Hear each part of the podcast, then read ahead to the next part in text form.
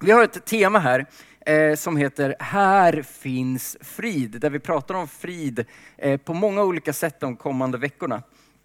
Och jag är en person som ofta har fått ja, men, guidning genom att jag känner frid på insidan. Lugn.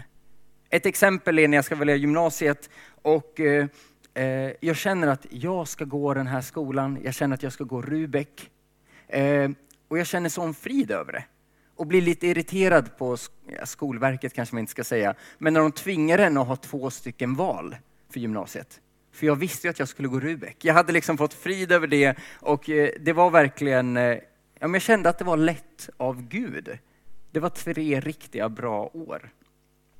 Sen eh, eh, har jag haft ofrid vid vissa saker och ändå valt de grejerna. Alltså jag har liksom känt så här, det här är inte bra. Vi går väl hit ändå och testar och ser. Eh, och eh, till min stora förvåning så var, blev, slutade det inte alls bra. Men Gud är ändå trofast och Gud är nådig. Jag läste lite ur en, en andaktsbok, eller liksom dagbok jag har skrev för typ fyra år sedan.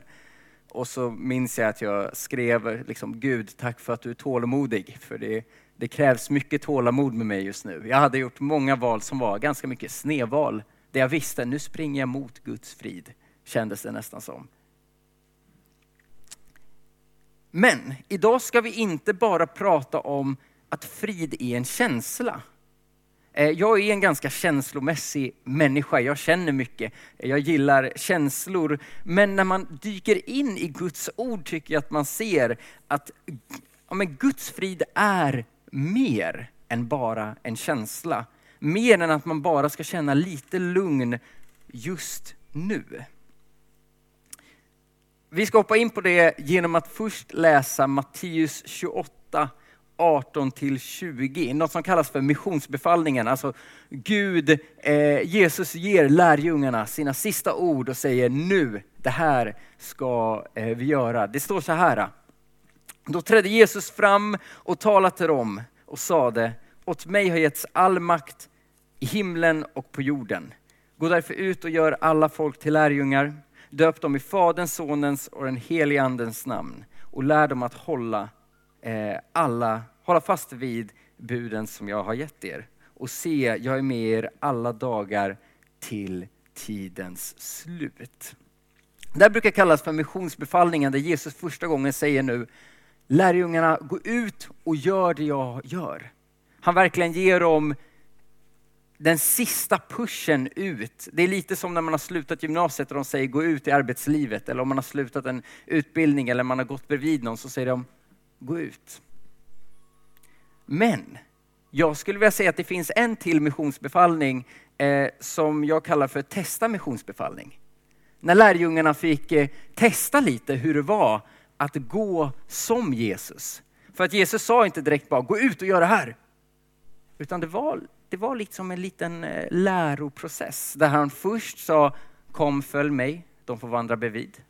De lyssnar, de ser vad han gör. Och sen kommer vi till den här platsen i Matteus 10. 7 till 10 kan vi läsa så här. Just det, ja. Där går ni, eh, han berättar att de ska gå ut två och två ut till olika byar och olika städer och så säger han så här. Där ni går fram ska ni predika, himmelriket är nära. Bota sjuka, uppväck döda, gör spetälska rena och driv ut onda andar. Och det ni fått som gåva ska ni ge som gåva. Skaffa er inte guld eh, eller koppar i era bälten, ingen väska för resan, inte två tunikor eller sandaler eller stav, för arbetaren är värd sin mat. Ge som gåva det som ni har fått som gåva. Och lita att Jesus säger så här, okej, okay, ni har varit med mig ett tag, nu ska ni få gå ut två och två, ut och testa. Det är nästan lite prao-känsla. När jag gick i åttan och fick gå till ett bageri och så fick man först se på bagaren hur de gjorde. Eh, sen fick jag liksom testa och forma de här bullarna och sen sa han, okej, okay, nu kan du faktiskt göra din egna plåt. Här är vi inne i prao-stadiet, testa missionsbefallningen, gå ut. Och vi kommer komma tillbaka till just det här, ge som gåva det du har fått som gåva. Men vi fortsätter de sista tre verserna. Där det står här från vers 11. När ni kommer in i en ny, i en stad eller by, ta reda på vem som är värdig och stanna där tills ni går vidare. Och när ni kommer in i ett hus, så hälsa. Och huset är värdigt ska er frid vila över det. Men är det inte värdigt ska er frid återvända till det. De här verserna, innan vi liksom dyker in i frid, så är det två saker jag tror är viktigt att ta igenom. Eh, först, eh, ett värdigt hem. Det här låter ju som elit, eh, så här, kolla om de är verkligen perfekta, kolla så att de har liksom lagt dörrmattan rätt och så. Men det är inte det som Jesus pratar om. Utan på den här tiden så var det väldigt vanligt att folk reste. Och när du var på resande fot hade du inte din smartphone, du hade kanske inte alla dina vänner med dig, du kunde inte ringa vem som helst. Du var i en utsatt situation. Och då var det viktigt att dit man kom, att man möttes med någon som var gästvänlig. Och det är egentligen det de pratar om, när någon som är värdig. Om vem är värdig? Jo, den som faktiskt öppnade dörren. Så att det var lite som att Jesus sa, ta inte in hos vem som helst, ta in hos den som faktiskt välkomnar dig. Och sen står det eh, att eh, om en stannar till dem tills, tills liksom, så länge ni stannar i den staden, stanna i samma hus. Eh, det fanns tydligen en tendens, en ganska rolig tendens, eh, är att man, eh, man kunde flytta runt. För att man börjar i en stad, man sätter sig hos den som liksom välkomnar och sen märker man att grannen har en swimmingpool. Då är det ju mycket roligare att bo där. Och sen när man sitter där så märker man att maten var ganska kass. Och så ser man att den där personen äger ett slakteri, så då går man till den för då får man äta godare mat. Och Jesus var lite mer så här, ta det lugnt, rör er inte överallt, sätt er på en och samma plats, ta, låt dem liksom ta hand om er, eh, börja inte liksom byta upp eh, så att ni försöker liksom klättra i, i er eh, fastighetsinvestering eller liksom där ni ska bo. Så, då har vi tänker jag, gått igenom de två lite så här, vad är det här? Värdigt hem, och med de som välkomnar. Och Eh, flytta inte runt för att det är lätt, eh, jag vet själv att det är lätt att alltid leta efter det som är lite bättre. Men det var ju inte lärjungarnas uppdrag. Sen säger han hälsa. Och är det så att det liksom är ett värdigt hem så kommer frid att ges till dem. Och här är spännande för att på den här tiden så sa man shalom, alltså frid, som en hälsning. Och Jesus tar det här extremt vardagliga som, ajde bror, vad händer jag? Eh, som vi kanske skulle säga runt där jag bor. Men, eh, eller liksom, hej hur mår du? Han tog det som är extremt vanligt. Folk sa alltid frid. Men vred det lite grann och sa, när du faktiskt säger frid och är det någon som välkomnar, då kommer din frid att landa in i det huset. Frid är ingenting, det finns frid här. Här har vi frid, det står på de här flaggorna. Eh, men här är inte enda stället du kommer kunna ha frid.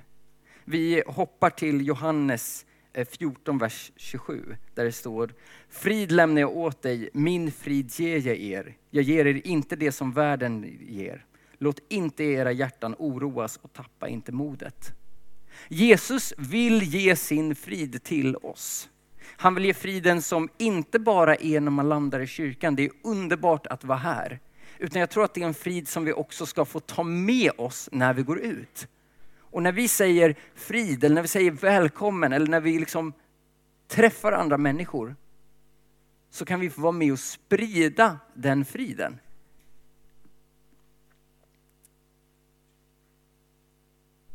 Frid lämnar jag åt er, min frid ger jag er. Frid kan kännas som en känsla ofta. Liksom som, åh vad lugnt det är. Men i gamla testamentet så var friden väldigt mycket mer praktisk. Om vi tänker oss att eh, jag har en, en stenmur i typ tegel. Är den hel, då är det frid. Saknas det några bitar, då är det inte frid. Friden står för att det finns liksom en helhet, wholeness brukar man säga på engelska. Och när Jesus säger jag vill ge er av min frid, så handlar det inte om att han bara vill ge en känsla av att nu känns det lite lugnt. Utan han vill också ge helhet. Reparera det som har varit trasigt. Ta tillbaka om det är något som har gått fel. Ett, ett eh, ganska vardagligt exempel är ju jag äger ju en, en tjur. Nej, det gör jag inte. Men om jag skulle äga en tjur, som förra veckan pratade David om att han hade fått en ny dörr eh, in till sitt hus. Om jag skulle låta den tjuren springa in i den dörren, för att jag ska göra frid med David, för att det ska bli shalom, så ska jag liksom reparera den dörren. Så gör min tjur sönder någonting, så repareras det och då har det blivit helt igen. Jag tror att när Gud vill komma med sin frid så är det inte en passiv liten känsla av att här sitter jag och det känns så bra. Jag tror att Gud vill att det ska kännas bra. Men det verkar finnas en rörelse i friden. Jesus säger, gå ut, hälsa frid och friden kan spridas. Jesus säger, jag ger er min frid. Liksom jag kan reparera det som är trasigt. Jag vill liksom bygga upp det som har gått fel. Man brukar prata om att frid är att det inte finns konflikt. Och det stämmer överens med Bibeln. Frid är att det inte finns någon konflikt. Men frid betyder också, shalom betyder också att den här konflikten har plockats bort. Men också att det har plockats in någonting nytt.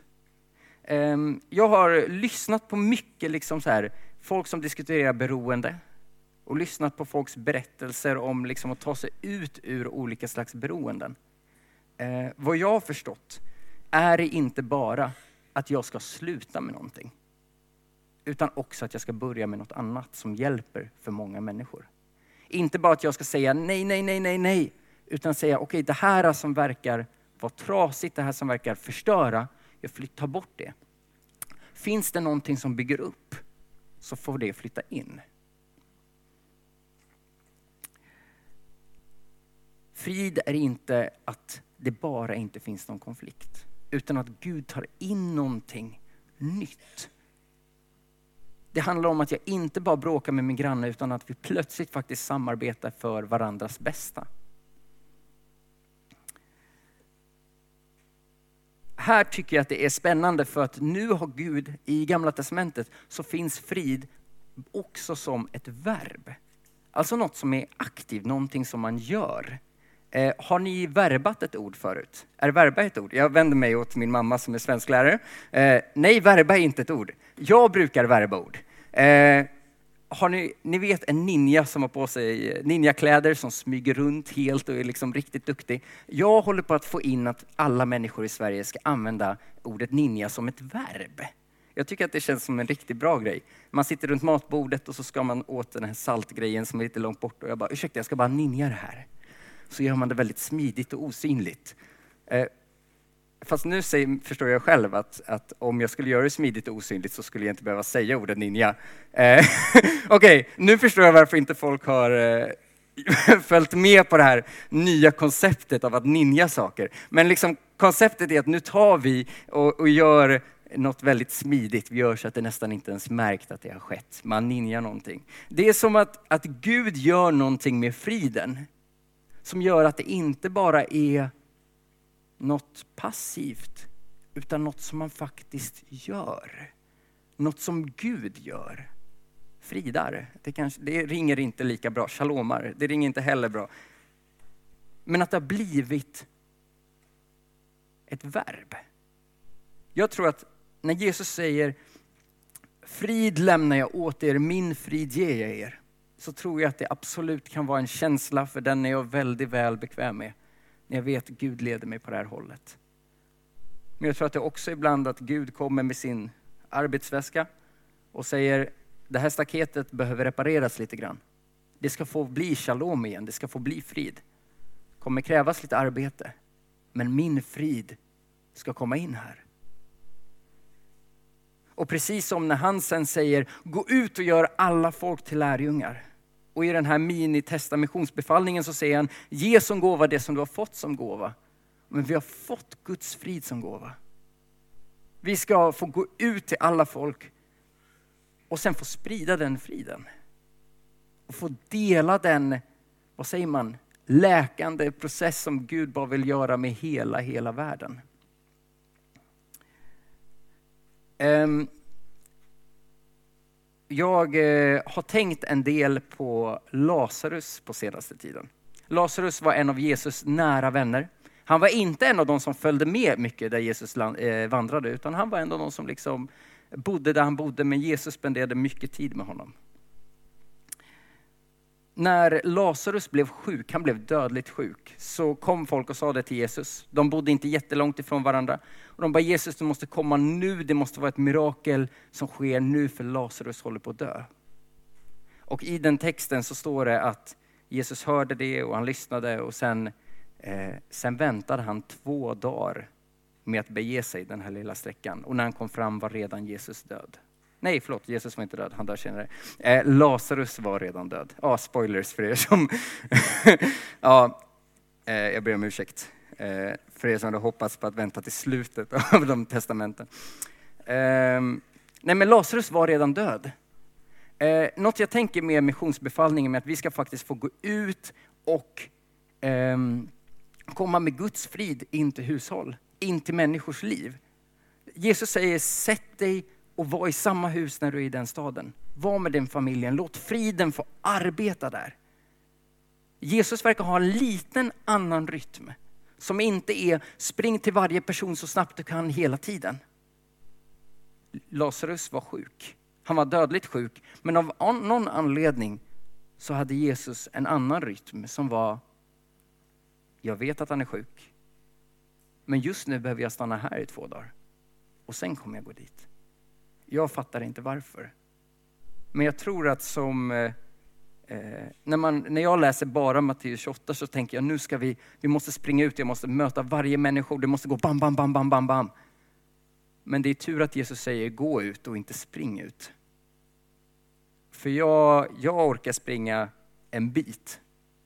Men uppe i Åre märkte jag att jag orkade gå mycket längre än vad jag orkade springa. Jag tror att det finns en rytm som Gud också vill liksom när vi följer honom, att ja, men Jesus, låt mig gå dit du vill att jag ska gå. Och låt mig stanna där så länge du vill att jag ska stanna. Vi kan få vara bärare av frid.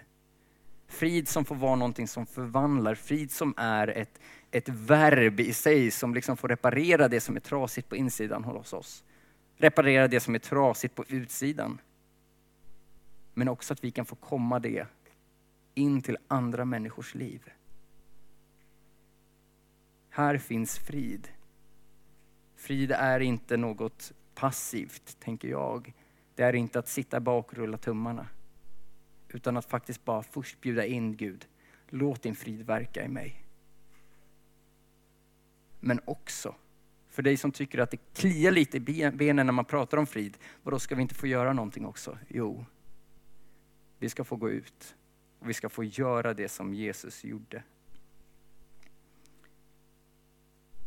Vi kommer få ge som gåva det som vi har fått som gåva. Bota sjuka, uppväcka döda, göra spetälska rena och driva ut onda andar. Och det ni har fått som gåva ska ni också ge som gåva. Lovsångsteamet, ni kan komma upp.